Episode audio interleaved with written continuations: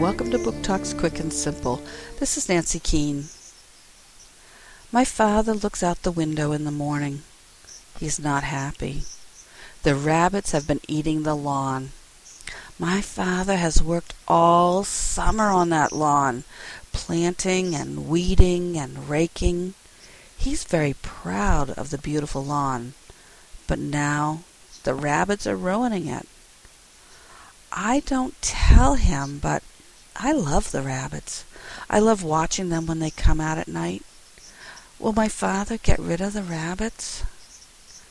Night Rabbits by Lee Posey, Peachtree, 2007.